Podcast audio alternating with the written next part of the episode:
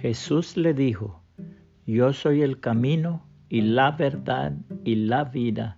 Nadie viene al Padre sino por mí. Juan 14, 6, Reina Valera 1960. El capitán de una pequeña embarcación relataba la experiencia de su naufragio en una noche de tempestad. El viento huracanado azotaba con furia las olas encrespadas batían con fuerza sobre la nave y la sacudían cual frágil juguete. El capitán, agarrado del timón, hacía inauditos esfuerzos por salvar la nave, pero todo era en vano. Al fin, la nave zozobró y el capitán y unos cuantos miembros de la tripulación lograron llegar a un arrecife y salvar sus vidas. Se le hizo la siguiente pregunta al capitán.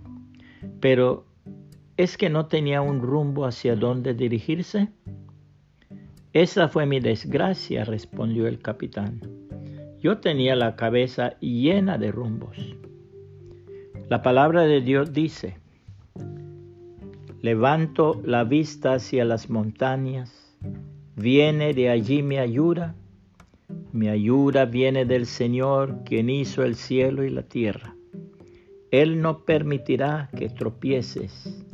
El que te cuida no se dormirá. En efecto, el que cuida a Israel nunca duerme ni se adormece. El Señor mismo te cuida. El Señor está a tu lado como tu sombra protectora.